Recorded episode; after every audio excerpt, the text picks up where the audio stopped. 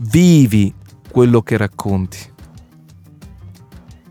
Soichiro stava lì, fermo, immobile, a guardare le macerie.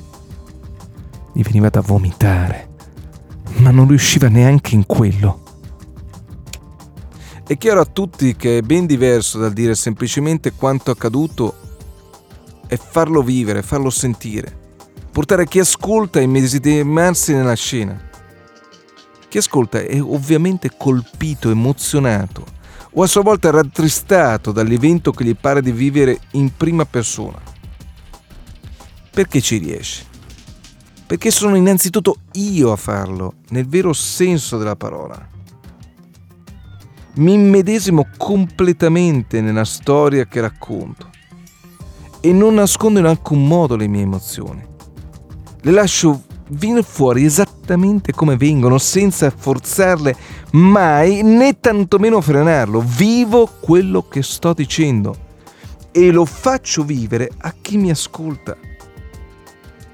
Potete certamente farlo anche voi, mi si creda.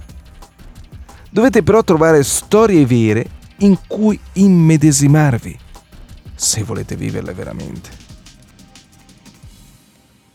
Lasciate perdere il fare finta. Farete solo la figura dei ciarlatani, facendovi ridere dietro. Cercate invece nella vostra memoria quelle storie che più di altre vi colpiscono se digitate su Google storie di argomento che vi interessa, ne troverete quante mai. Leggetele, ma tenete solo quelle che toccano voi dentro. Sono quelle che saprete trasferire, non altre.